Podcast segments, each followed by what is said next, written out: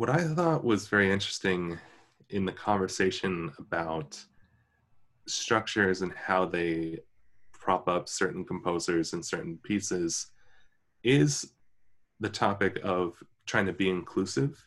Mm-hmm. So if we have a an educational system which is based on primarily white male European composers and their pieces, then you might think that well, if you add in pieces by uh, women or people of color or from other geographical areas, then you're being more inclusive.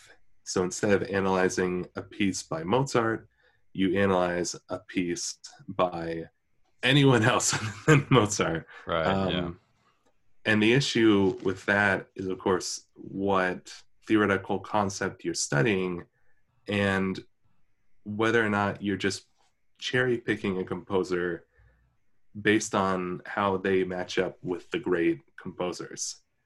So if you, for example, pick an excerpt from the music of Florence Price, because it matches up so well with your concept of good music as structured by Mozart or by Beethoven, then that is doing music and musical analysis a disservice because you're only choosing music that is good, quote unquote, but is just a reflection of the the monolithic composers, the composers that are just great, are just geniuses, or they just write masterpieces, mm-hmm. rather than stretching out and trying to say what makes other musical styles valid, what makes other musical styles worth studying.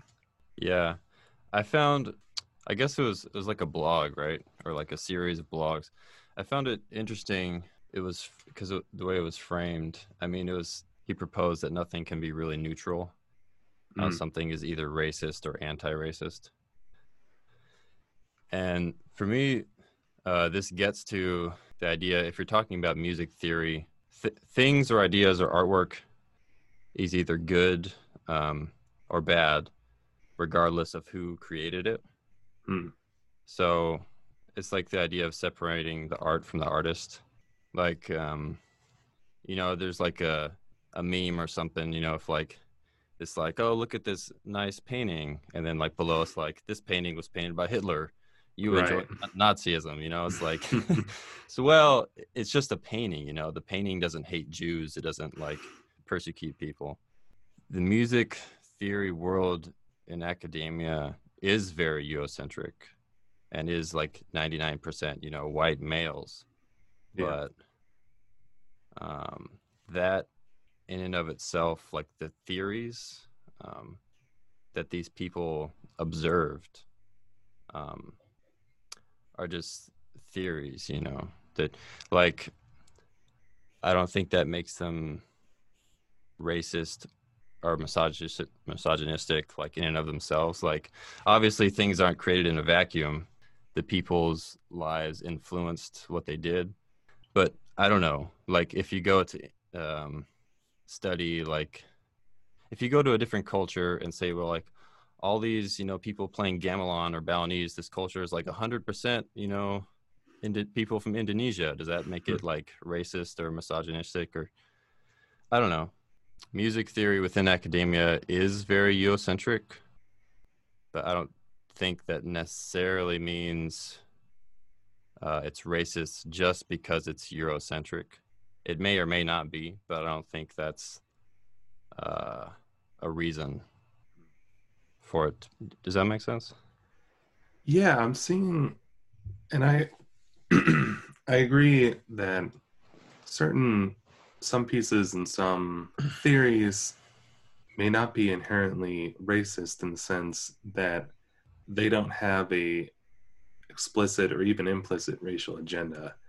I think for me, it's having gone through the entire process of getting my education, it is that it is Eurocentric to the detriment of other musical styles that you could study, but you just don't have the time because it's all built around the Western European tradition of concert music the, these set of articles specifically um, there was one person claiming that, or trying to argue that all of these different musical systems were really created to make the Western European composers the center of the musical universe, and that everything is compared to them. Uh, by contrast, the the person who created the most controversy was the um, the professor, the music theory professor at University of North Texas, who I think was either on the board of the journal Schenkerian Studies or edited part of it or just led it or something. And his response, uh, if you read it, it came off as very combative and very venomous. Um, he had a, a page long footnote, almost page long footnote, that was just lambasting rap music. and, was just criticizing. Oh, no. yeah, it was just a criticism of the depiction, uh, especially of women uh, in rap music. And he was talking about um, that, oh, uh, Schenker can't be you know racist because he was Jewish, and there are more there's more anti-Semitism in the black community than the white in the white community in general. So that this person was very much not benefiting his own cause. Yeah, and that was definitely an example of first off, don't write anything when you're mad, especially don't publish anything when you're mad, and definitely give whatever you're going to publish to somebody else to read so that they can say no don't publish this. So uh, and unfortunately this whole issue got picked up by mainstream media which it anytime mainstream media picks up something that happen, happens in academia that's really bad. Because you have mm. uh, on one side of it them saying here's this anachronistic system that's maintaining the status quo of having Beethoven, Mozart, Haydn at the center of the universe at the detriment of everything else. And then on the other hand, you have a, an established professor who's being um, accosted for speaking his views uh, because the liberal elite are trying to silence him and la di da blah yeah. blah. Yeah. which is infuriating as it is because it's taking issues which are very imperative to musical education and destroying them or at least siphoning out any sort of nuance of these arguments that they have whether or not they're nuanced is a matter of debate. But i will say that a big issue in academia is creating a system which is just reflective of specific composers in specific ways. Sonata form for example our concept of sonata form is from middle period Beethoven. What mm. about late period Beethoven? Well, people like late period Beethoven, but they don't love late period Beethoven unless they love late period Beethoven. Other than his Ninth Symphony, there aren't a lot of examples about his late string quartets, just because they don't really fit that concept of the Beethoven, the Beethoven sound. So even within the various composers, there is uh, there is really discrimination against certain pieces that do not fit this worldview of the genius composer who wrote in a certain way and established these rules of musical composition. Yeah, yeah, that that gets into another topic that I find really interesting. Is that I I just think like um, our music theory system that we have today is like really out of date and like hmm. it's well it's um i feel like it could be revised like it could be better. And like i guess you could say that about anything. I feel like it's almost like outlived its usefulness. Like you know um there's a very big learning curve to to know how to use this system. And it's uh it's very much set up to work around tonal music and yeah. like key centers and um, it just makes things overly complicated for um, like atonal music, for example, or jazz, or like really most modern compositions or music. music education it's kind of locked into this old history kind of like in a dogmatic way Hmm. um you know kind of like oh i had to learn this so you do too you know you have to suffer through it just like i did and i feel like that's kind of tied into like um it being very eurocentric as well. Um it's just like the dogma of like putting these same composers on a pedestal you know? Yeah. um, like beethoven mozart it's like it's like this old teacher dogma that never died you know? Getting back to what you said before i think them being just very eurocentric focusing on like middle stage beethoven or whatever you know chorale writing why do we care uh, that they didn't used to use parallel fifths or octaves you know? There's value in like focusing in and really studying on any system. Uh, i feel like there's still a lot of things you can learn from like just studying the eurocentric system but the dogmas that go along with that are what i don't like about it you know? Like how you know like disgust against rap music or popular music or something you know that like this guy. I didn't read that um response that you were talking about but that sounds pretty interesting. Yeah. um yeah. I don't know. How do you feel about like their music education system? How are we're still learning this old system of like you know? Yeah, I I completely agree with you that I I think it is very very centered on on these sorts of trends that we've just done over and over again. But I'll go even a step further and say that it's actually not Western centric in the fact that it's focused just on the music of Western Europe, but it's focused on the music of Western Europe from the late Baroque to middle yeah to middle romanticism. Yeah. If you go before that tonality was not really a straight arrow. It was not going from uh, the gregorian chants all the way to uh, to tonality. It was you know there was a lot of development during that during those many years. In fact i have um, uh, rameau's treatise on harmony which established many of the primary tenets in which we study in harmonic analysis in probably first semester music theory. That wasn't written until 1617 so between 900 and 1600 was a development of music that was maybe approaching tonality but not codified until the turn of the 17th century. And unfortunately we look at the music at that time in perspective of of our modern ears and that's incorrect. Uh, for example one of the one of the tools in which is very common in jazz is modes. So we think of modes as built off of the major scale because the major scale is the center of our tonal universe.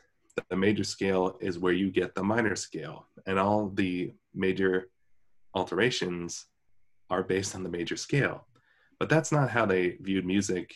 In pretonal music they viewed scales more along the lines of gestures where if you used a certain collection of notes they would be organized in a certain way rather than just from one note on the keyboard to another note on the keyboard. It didn't really work like that. And in terms of like why don't the um, why don't the late baroque com- uh, classical composers use parallel fifths well back in the day they did. They would just take the melodic line and layer a perfect fifth on top. So they would do parallel fifths all the time or parallel fourths. And one of the things you realize is that well a lot of them were following the overtone series and just you know adding because the overtone series goes the octave then the fifth then a fourth then a major third then a minor third that's like the progression of harmony. You just you add the perfect fifth then you add the perfect fourth and then you get finally to the major third. So not only do we look at other global musical styles from different cultures in the realm of this very narrow definition of music between late baroque and middle romantic we also view the music before that in the same lens. And that is something that is solidified in in our musical education what do you begin with in theory class you begin with bach chorales mm, that's yeah. the start of music in yeah. in our musical theory we don't start with counterpoint at least i didn't start with counterpoint mm-hmm. but that's where you start with you know melody the notes and then you go to counterpoint and then you go to harmony which you think but no when i study it it went here are the notes here are the rhythms and here are the chords now. So you skip 700 years of musical development to go from here's a note to here's a chord. So here's the beginning of western um, western notation all sudden to here's how bach wrote chords.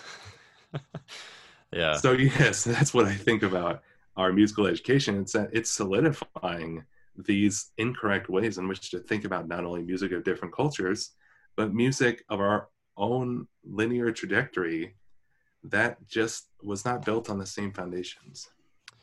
Yeah another thing that i really feel like uh, is lacking is that we just start with music uh, like at least in my like um, you know standard music school theory education there was like no talk or anything about sound or like mm. acoustics or like the overtone series like i didn't learn any of that until like afterwards yeah. and i feel like that's it's it's so useful it's like because it really um, is the foundation for like everything in mm-hmm. in music and without that it's like they're presenting like um tuning is just it's solved you know?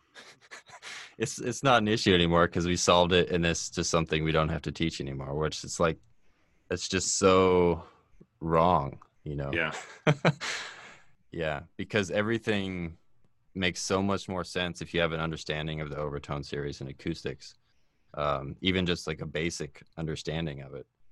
Um, and i don't know why most schools don't teach like even a basic introduction to it. Yeah. Um, yeah. I'm surprised at that too. Um, and in fact it was uh, researching edgar varese where varese took the concepts of music in which we learn and really he broke them down even further to their more fundamental concepts so instead of pitch which is just a b c d you have frequency. So the frequency response. If you have um, dynamics then he turned that into intensity. And if you have um, if you have like sound quality, then that gets extrapolated to timbre. Um, let's see, it's oh, and then note length, you know, quarter note, half note, eighth note, that's duration. So these concepts, which are more in tune with acoustics, more ambiguous terms like, or actually more concrete terms like duration, intensity, frequency, mm-hmm. timbre, and then the last one was space. So space, I guess, would be more like silence, which would be rest, but it's more concrete in the sense that it's more of an aural phenomenon rather than a musical phenomenon. Um, unfortunately, unfortunately, this is one of the other topsy turvy ways in which they view uh, musical education in this world is that they think that in our music classes, music begins with Bach and then ends at the 20th century, and then anything after that mm. is advanced. so yeah. if you want to take classes on uh, sound design or just acoustics in general, that's like a, a graduate level class. That's that's way out there, man. You just mm-hmm. it, it's so it's so new because it was only done a hundred years ago. So another topsy-turvy way in which education doesn't structure musical education in a very intuitive way. Yeah, yeah. Um, well, maybe we could uh, kind of shift. I think this might lean into like um, I don't know, like what was the term for like polystylism or something? Oh yeah. I think um, many examples of that throughout throughout history, and I've noticed it's. I don't know that it's becoming popular, or as I've just noticed. Maybe I've just noticed like more artists doing it, but um, you know, there's plenty of examples of like that happening in the past with like Charles Ives and like Mhm. you know Mozart with his like Turk Turkish you know what was it march or waltz or whatever um Yeah, the Turkish march. yeah um I find that interesting maybe it's it's more accessible now because of the internet and like it's so easy for people to like meet up and exchange ideas um Mm.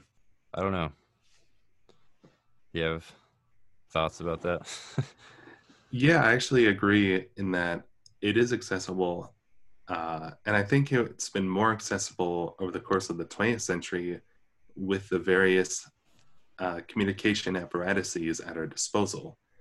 We've had telephones, we've had radio, we've had television, we've had film, we've had all these ways in which to communicate ideas across long distances almost instantaneously even going back to the creation of the printing press, that just exploded musical information because you could print inf- you could print uh, music and treatises much cheaper, and that meant that you could print a more diverse spread of music cheaper.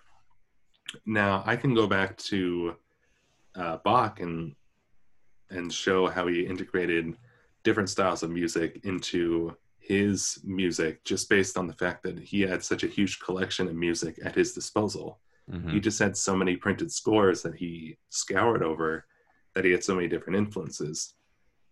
But I think the difference nowadays is not only did we have access to the internet um, and sound recordings, but there's more of a culture of musical cross pollination. You think about when you turn on the television, every commercial has music and every TV show has music, and it's all completely different from each other.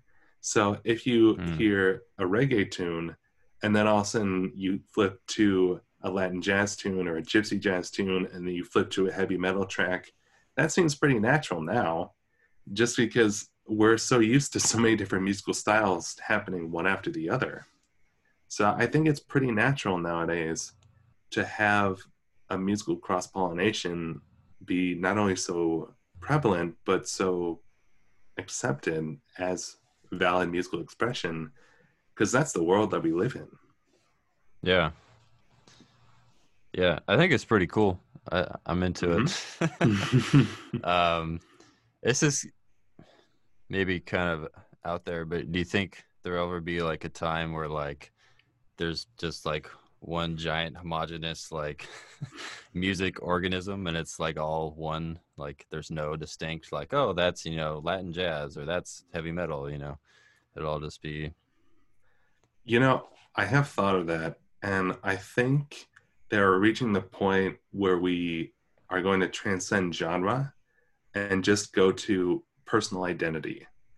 That Hmm. we're just going to not try and define who or what styles Flying Lotus is um, is incorporating. Just say, oh, that's Flying Lotus, or oh, that's the Beatles, or oh, that's Tosin Abasi.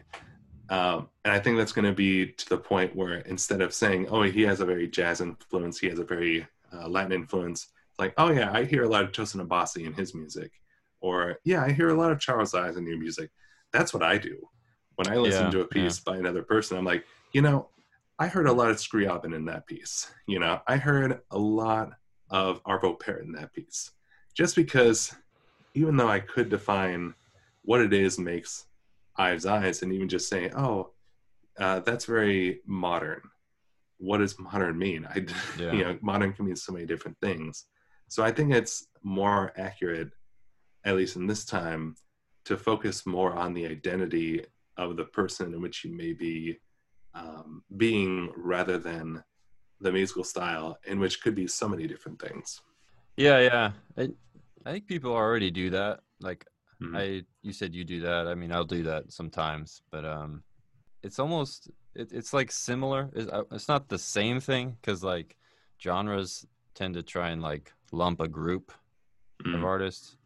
You know, um, you know, with metal, for example, there's like so many. You have the genre metal, and then there's so many subgenres, and then sub subgenres that it gets you know kind of ridiculous. Um, yeah. So it like almost gets lost. You know, it's like oh, we're not we're you know progressive vegetarian vegan grindcore you know acid rock it's like what does that yeah. even mean you know um in a way like just saying an artist name would be less confusing um or not you know i don't know some artists have very wide um very diverse like artistic interests you know like um i don't know frank zappa or something for mm. example did like all kinds of different stuff you know but he still has like a certain style i would say that you could yeah. kind of recognize uh, specifically for metal do you think that part of the definition in which people will define their sound or their band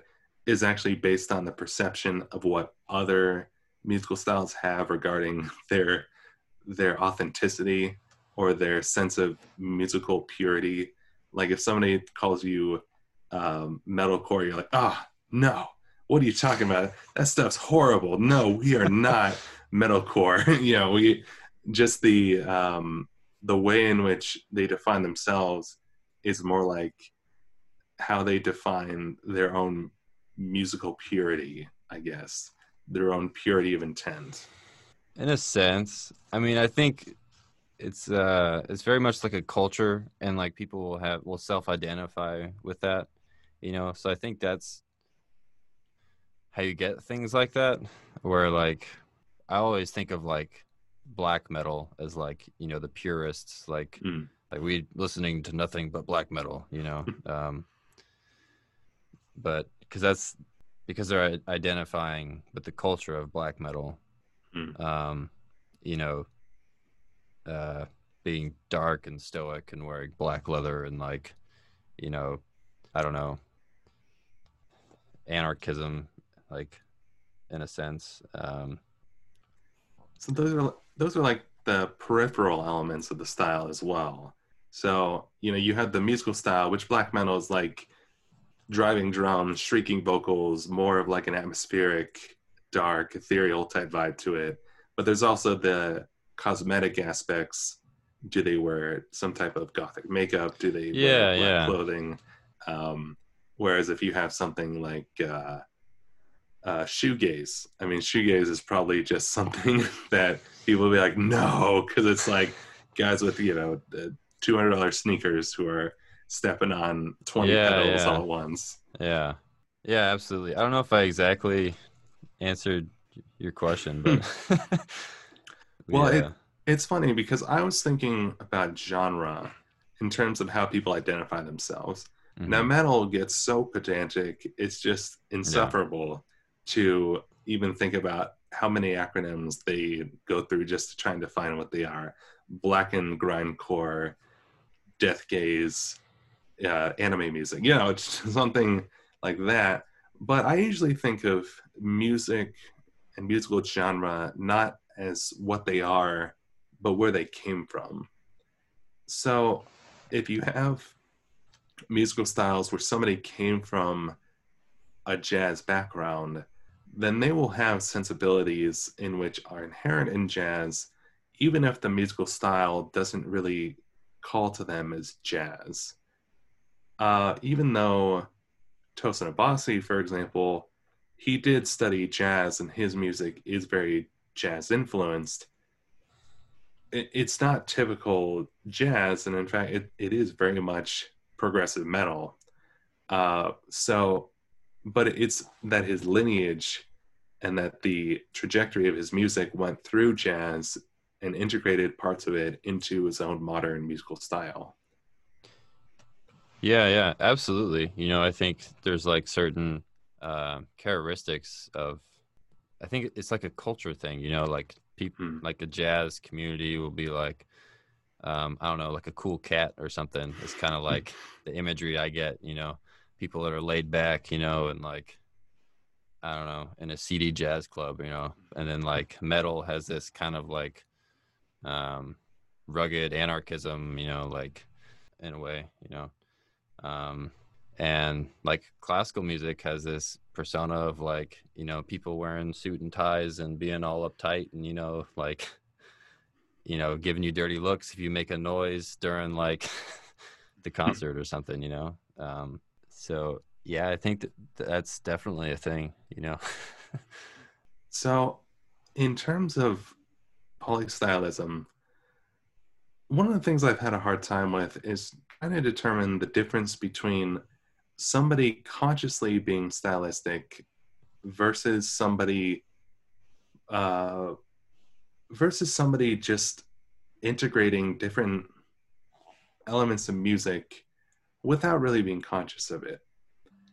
Because we as musicians are always learning hopefully and we're always taking different pieces of different styles and different genres and composers and integrating them into our own music but where's the line between somebody who is learning and is integrating elements of different styles versus somebody who you'd consider to be polystylistic in their style of music?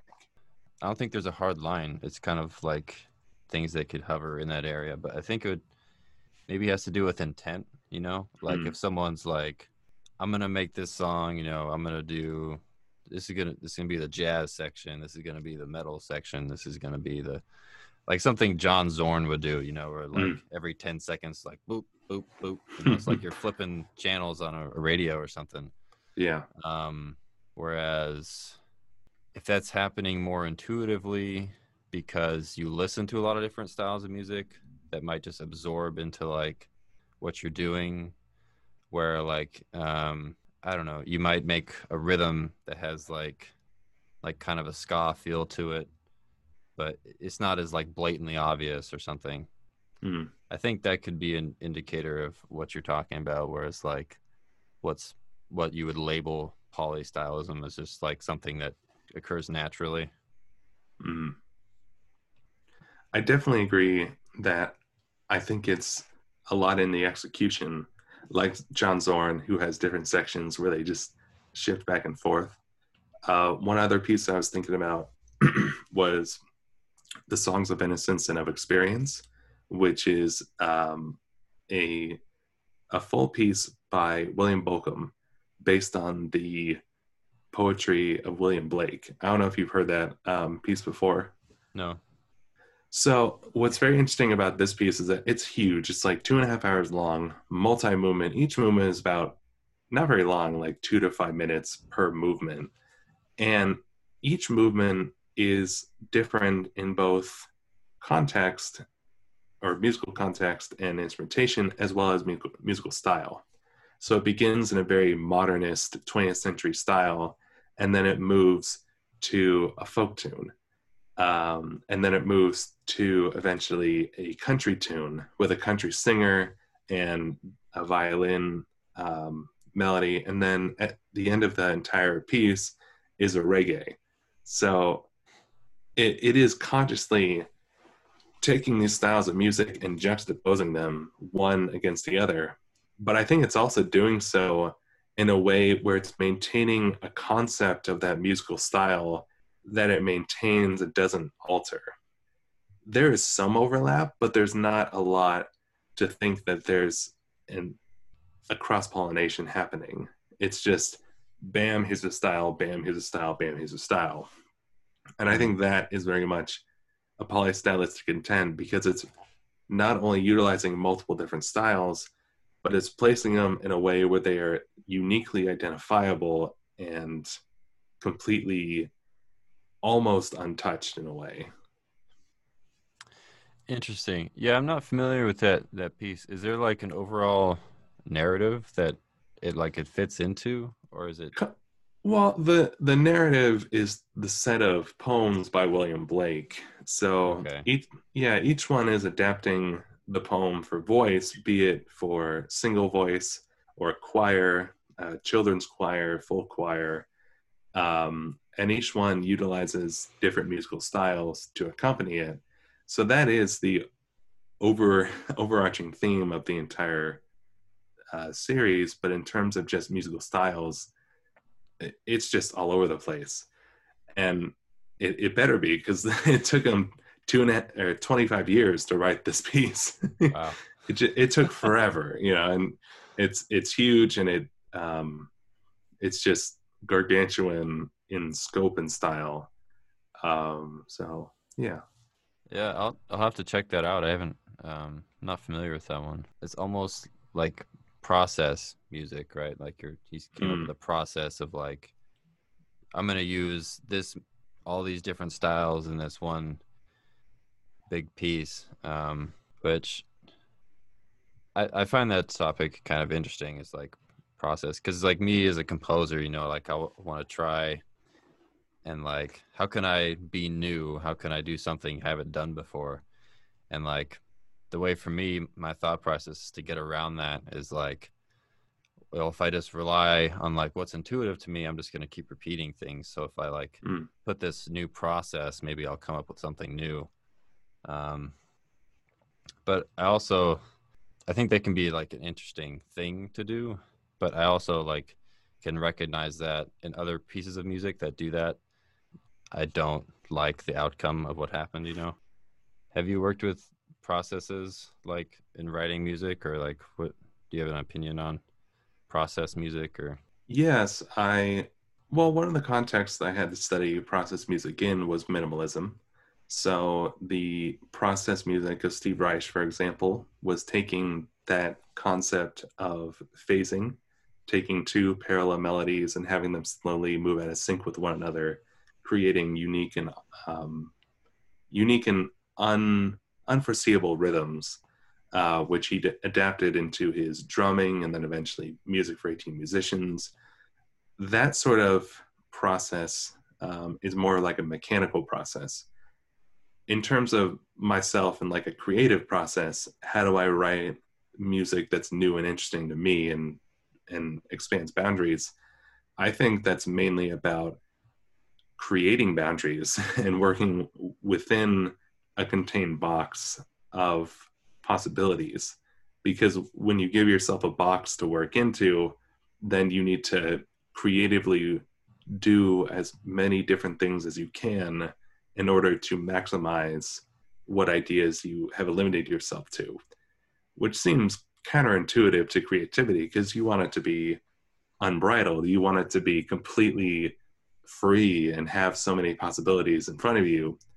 But my God, we have 88 keys on the keyboard. if if you didn't know what the second key was based on something, then you'd have 88 choices. Then you know 88 choices squared just based on one to the other. Mm-hmm. And that's the reason why we have uh, serialism. I mean, we emancipated the the notes from the tonal structure, but we had to figure out what note came after what note. what note comes after C? Well, yeah. let's create a number system, and then what? I don't. I don't think that's entirely why we have. I mean, maybe I'm just missing the point of what you're trying to to say, but like, I like I think the point of like um like 12 tone is example to get away from tonal music, not necessarily because they didn't know what to write, you know. Right. Oh no, I, definitely that um that going away from the structures of tonal music was meant to unlock the possibilities of atonal music. But in order to to ground them in some sort of musical process, you have the creation of the 12th tone row, which yeah, tells yeah. you, yeah, one note goes to this note. How do I make that interesting? Or how do I make that transition or this organization knows musical? And that's the creativity of the different composers that makes Webern so much different from uh, Schoenberg and so much different later from uh, Pierre Boulez. Yeah, yeah. You know, because they're like, what new process can we use to escape or do something new. You know, in that yeah. case, it was getting out of tonal music. Um, I think some of it is really interesting and cool, and some of it, I think maybe um, uh, I'm talking about 12 tone music. Some of it, like, mm-hmm. really just um, maybe relies too much on the process and not on making it musical. Hmm. If that makes sense, you know. There was this uh, story I heard from uh, the guitarist uh, Stuart Fox. He's telling me about. I think it was. Um, I wish I could remember the, the two composers, but I think it was. Um, I don't want to say the name and be wrong, but um, so there's there's like two. Um, I'll, I'll have to look it up later, but two like twelve tone. Uh, two composers that use 12 tone uh, that method to compose music Mhm. and he was saying how he noticed one of them was a lot more musical and he talked to the composer about it and he was telling like oh this other uh, he was saying i just use the rows that i think sound cool like this other guy he's relentless. He uses all the rows and his like um i guess his justification was that there's beauty in that in and of itself regardless of how the music sounds. Hmm. um you know it's beautiful because it has all these like uh like a geometric painting or something because of all the shapes and how it's constructed rather than um its realization like how it sounds which is what i don't want to fall into you know i always want to write music to like i don't know Yeah. Um, you know, I've definitely seen the differences between certain composers who write atonal music, whether it's uh, formatted within strict serialism or not. Uh, of course, I have sitting right beside me the score to Wozzeck, which is grounded in atonality and I believe utilizes some 12 tone techniques, but is not strictly 12 tone music. So it has the flexibility of going in and out of atonality in a way which is not restricted by it. Now, some pieces are very beautiful, like um, the piano pieces of Schoenberg, I think are are wonderful, and then the string pieces of Webern, I think, are wonderful in their own right. Mhm. Um, I, I'm not really a huge fan of Boulez in terms of his absolute serialism. Um, I like him more as a as a conductor. I, I don't know about you, but in terms of um, of my favorite uh, recordings of symphonies of Mahler, you know, I always go to Boulez uh, recordings. But that sort of total serialism where everything is different from note to note, dynamics, attack, Mm. uh, as well as the note itself, is just creating too many parameters on a piece of Yeah. music. It really makes it so that you cannot write anything beyond that. yeah yeah it almost like uh approaches noise hmm at that point which you know noise is like another genre of like music so yeah. I- i don't know um have you experimented or like do you have an opinion on noise music or is that something you're familiar with I haven't really dabbled into noise, noise music. I mean, I've dabbled into ambient music. yeah So um, those probably have similarities just in terms of using what found sounds and um, what do you think? it's kind of like on the the realm of like the spectral kind of composers Hmm. that were like not necessarily they're writing music with like sounds rather than tones and like tonal you know so it's it's kind of like that um where you can i find it interesting um you have to use different uh you can't rely on like melody and pitch so it uses things like um rhythm or um Yeah. dyna- dynamics i guess um I, I will say that I am very much grounded in tonal music as a composer. And I find myself as not just a primarily tonal composer, but more of a storyteller. So the way in which I try and tell stories in my music is utilizing pretty typical ways in which you try and tell a story. You have themes, those themes have permutations and um, and mutations and you build certain uh, similarities and certain relationships over the course of your music and those are supposed to have significance within the overarching story and I think uh, for me, anything that goes beyond that is still going to be in relation to that.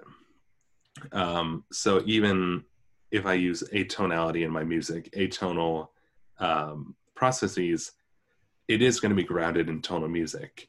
So if there's an atonal aspect, then it has to be a deviation from tonality, like there's a deviation in the story. Um, that is how I naturally ground my musical style in writing my own original music. Is that whatever it is, the story is is what the music is going to be. Yeah, that that's cool. Well, do you think you can objectively tell a story with music without program notes? Mm. Not one that everyone is going to understand. Mm. So, um, one of the fields of study nowadays, uh, which is fairly recent, is called semiotics or semiotics, which is the study of musical symbolism. And this is delving into the idea that certain musical gestures or occurrences have extra musical meaning.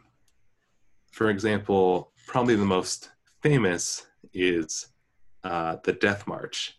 If it goes bum, bum, ba-dum, then that is uh, synonymous with a death march, which is funny because that is the gesture that is used in Beethoven's Moonlight Sonata, where you have in the, uh, I believe, in the upper part, you have that same bum, ba-dum, and that's something that is gesturally a, de- a death march.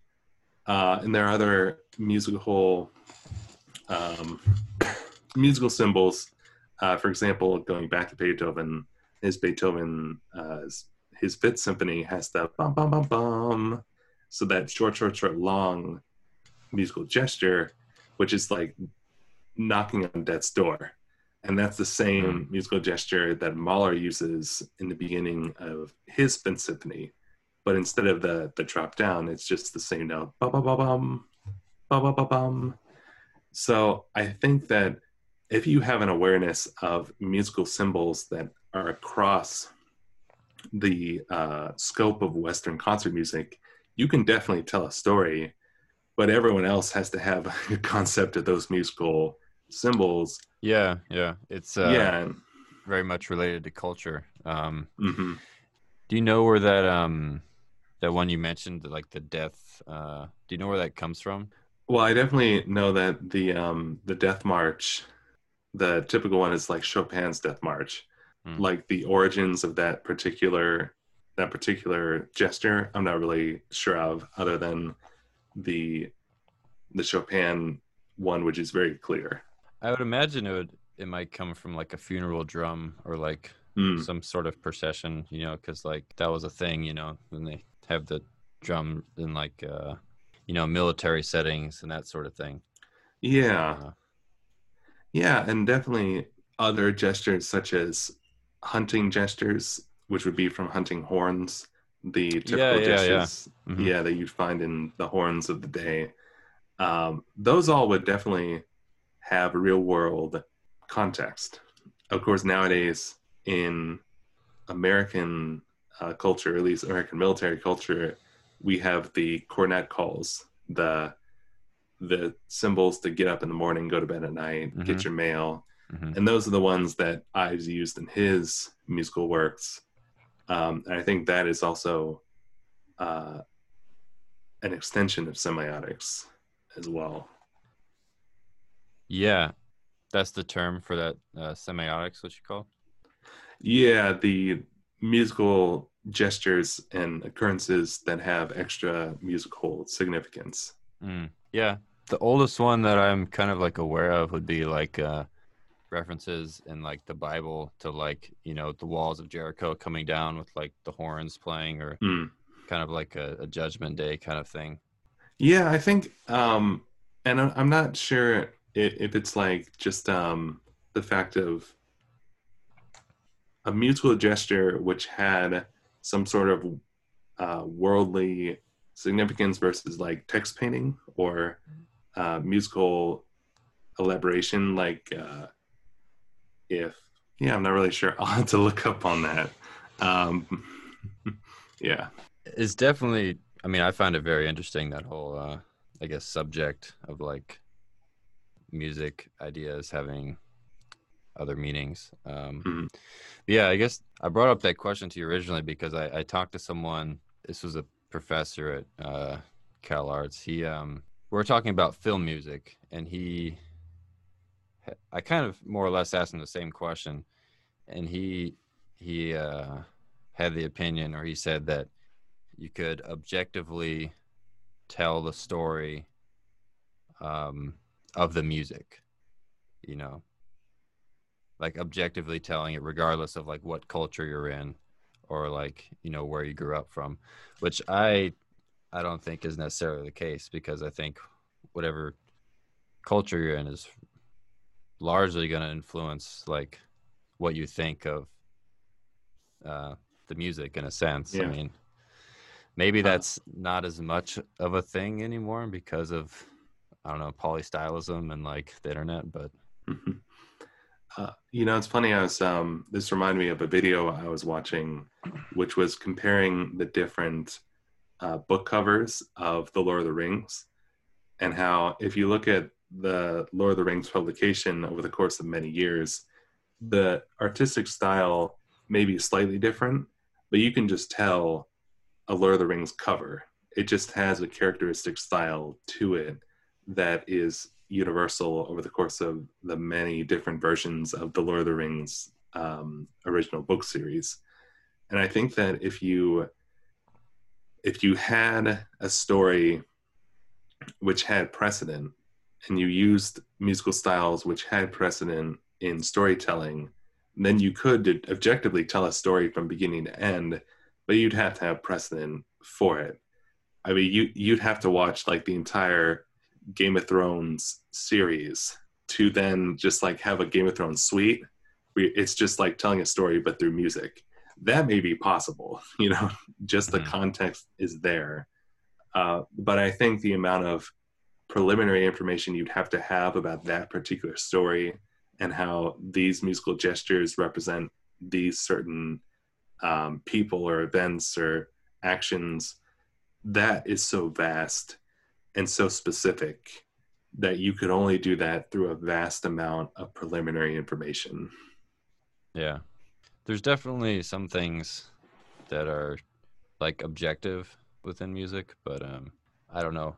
I haven't done studies on it. It's just it's just my uh my bias, I guess. Well, objectively, music is sound, I guess. I think that's pretty Yeah. objective. I think that, and I guess music is sound and sound is vibration. So music is a vibe.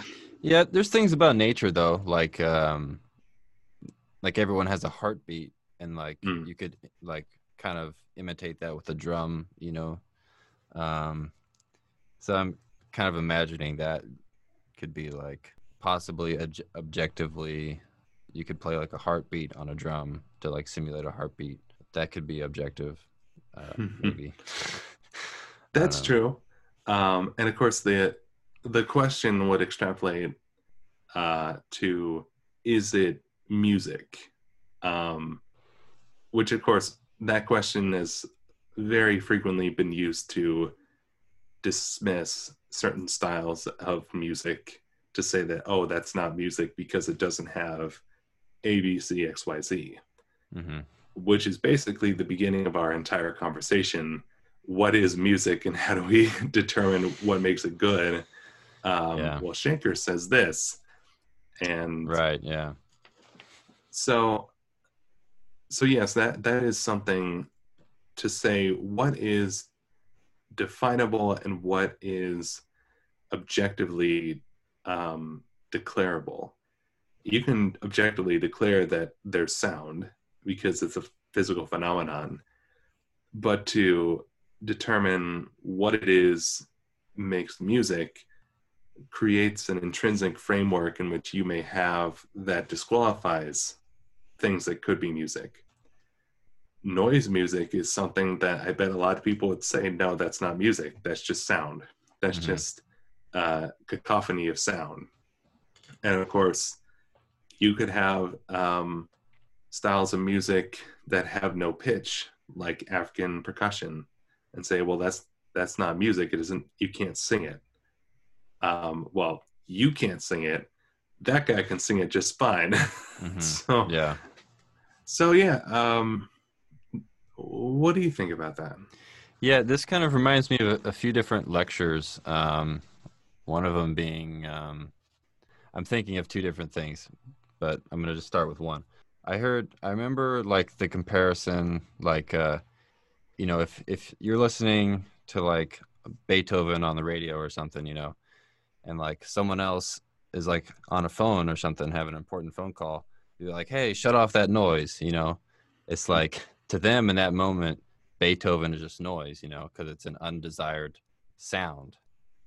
So it's like thinking of it in that way. It's like um, noise is just like a sound you don't want to hear. Yeah, and music could be just noise if you don't want to hear it, or if it's like intrusive. Again, I think it's it's tied to culture very much, and people have an expectation of what they think music is, which um, in a concert setting it might be like mozart or might be club music but like yeah if someone sits down at a piano you have kind of an expectation um, Mhm. that they're going to play maybe something classical sounding like beethoven or bach or whatever but if they like open up the piano and start playing the inside of the the, the piano strings and screaming into the piano. You know you'd be like what is this? This isn't music you know because you have the expectation that they're going to sit on the bench and play. But i think both of those would be music. Um, maybe one of them is like harder to understand because it's not as common. Um, yeah there was a the composer he teaches at like stanford i think. Um, um, but he did like i think there was like a ted talk and like he kept going back to like is it music and, you know he had like various examples of like um an orchestra with like a florist you know and like a Yeah. typewriter and are, are you familiar with that That- Yeah, I'm trying to that? remember his name. Um, I, I think it was something apple bottom or something Yeah. like, uh, Yeah. Mark Applebaum. yeah okay, I was like, Yeah, yeah is it music and then he kind of got down to like you know is it interesting you know it doesn't matter if it's it can be like framed historically as like music yeah. So one of the examples I was thinking of uh, was a artist by the name of Nick Cave. Um, mm, not the musician Nick Cave. Uh, so this artist is somebody who works in costume, kind of.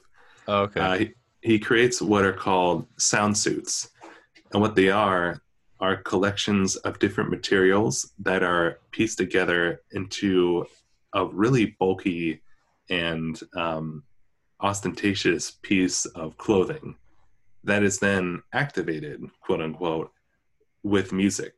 So um, a piece of music will sound, and then the person wearing the costume will move to the music thereby activating the sound through the interaction of different materials on the costume itself. So, in a way, Nick Cave doesn't put a single note down on paper, and he doesn't really even do the sound himself. He's making a costume in which somebody else creates the sound themselves through music that's playing.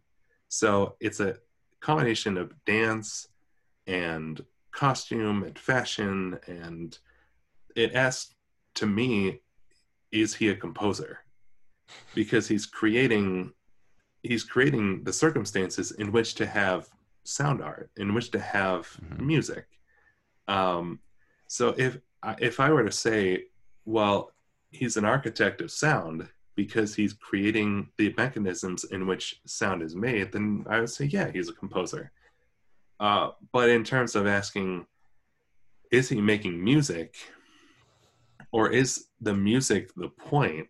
Is the sound the significant aspect to it?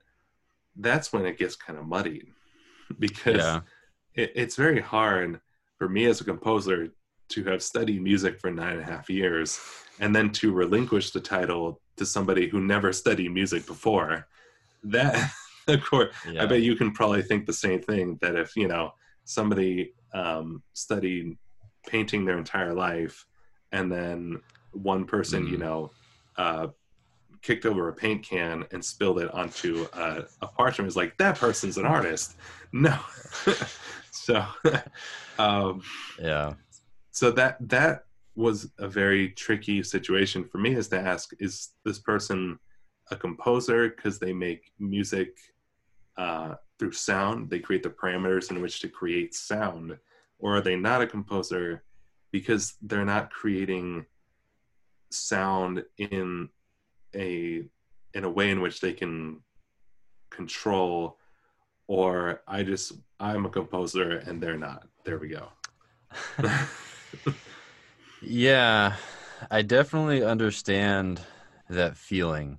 You know, on one hand, you're a dedicated artist and you've spent your whole life into the pursuit of your craft, and then here's this layman that like does something by accident, kicks over a paint can, and like, oh, you know, it's like um, it's like oh, we're just throwing out these titles willy nilly. Like everyone's a composer, you know if you hum a tune, you're a composer, you know. um, which I think um, a lot of the uh, the dogma and the, kind of like the academic world kind of stems from that, like initial like reaction, Mhm. um, which I think it's a valid thing to feel, but I don't know. You know, maybe maybe the guy that kicked over a paint can is an artist. Um, but in the a person, loose, yeah, but the per yeah, in a loose sense, but the person right. who taped a banana to the wall and called it art, no, that's that's not an artist. that's a provocateur. How dare you? no. it was a plantain. yeah. Yeah. No, I feel like art and like high art definitely is like the most like hilarious example of that, you know, where like I don't know, a toilet or like a stall on the wall or just like any example you can think of. Um, there's probably other factors involved within like if you're talking about high art in the art world, but um, Mhm. it's it's interesting. Um, I would say in a loose sense, I would I would say they're a composer. I guess there's like two different connotations of it. Yeah. Yeah, that, that's interesting. I haven't heard of that. It's like uh it's almost kind of like performance art, right? If you have a, a suit that makes sound when you move in it. Um, definitely and it's it's very interesting not just because um the idea is interesting but the context behind it is interesting um nick cave is both um a black man and a gay black man um and the significance of creating this suit is that it is a piece of clothing that obscures all sensations or all notions of gender of race of um, orientation of ethnicity and just basically masks every sense of identity other than your movement hmm. How? oh well if you look at them they're like completely covering your body and your face so that Oh. usually all, all that you see are the person's feet maybe Oh, maybe okay. those are covered maybe that mostly the face is totally covered the hands are covered um so yeah okay, that that's not what I was imagining, but uh, maybe maybe you just need to see it. But uh, sure I was imagining like a ridiculous like 80s workout video kind of thing with like sandpaper like taped to it and like Oh. bells and like I don't know. Yeah some of them are are not only elaborate but some of them are so bulky that people can't actually wear them. So they're just hanging in a museum somewhere which also is significant because if it's hanging in a museum doesn't that make it sculpture? Because if it's on someone then it's fashion. But if it's on like a stand and nobody's wearing it and it's just not moving then i guess it's not fashion anymore. It's like sculpture Yeah, I mean, I guess in a sense, like does it really matter what label we put on it? You know, I guess that's true. Unless you know you're like, oh, he can't be a composer because composers don't make sculptures. Composers don't do fashion. Yeah.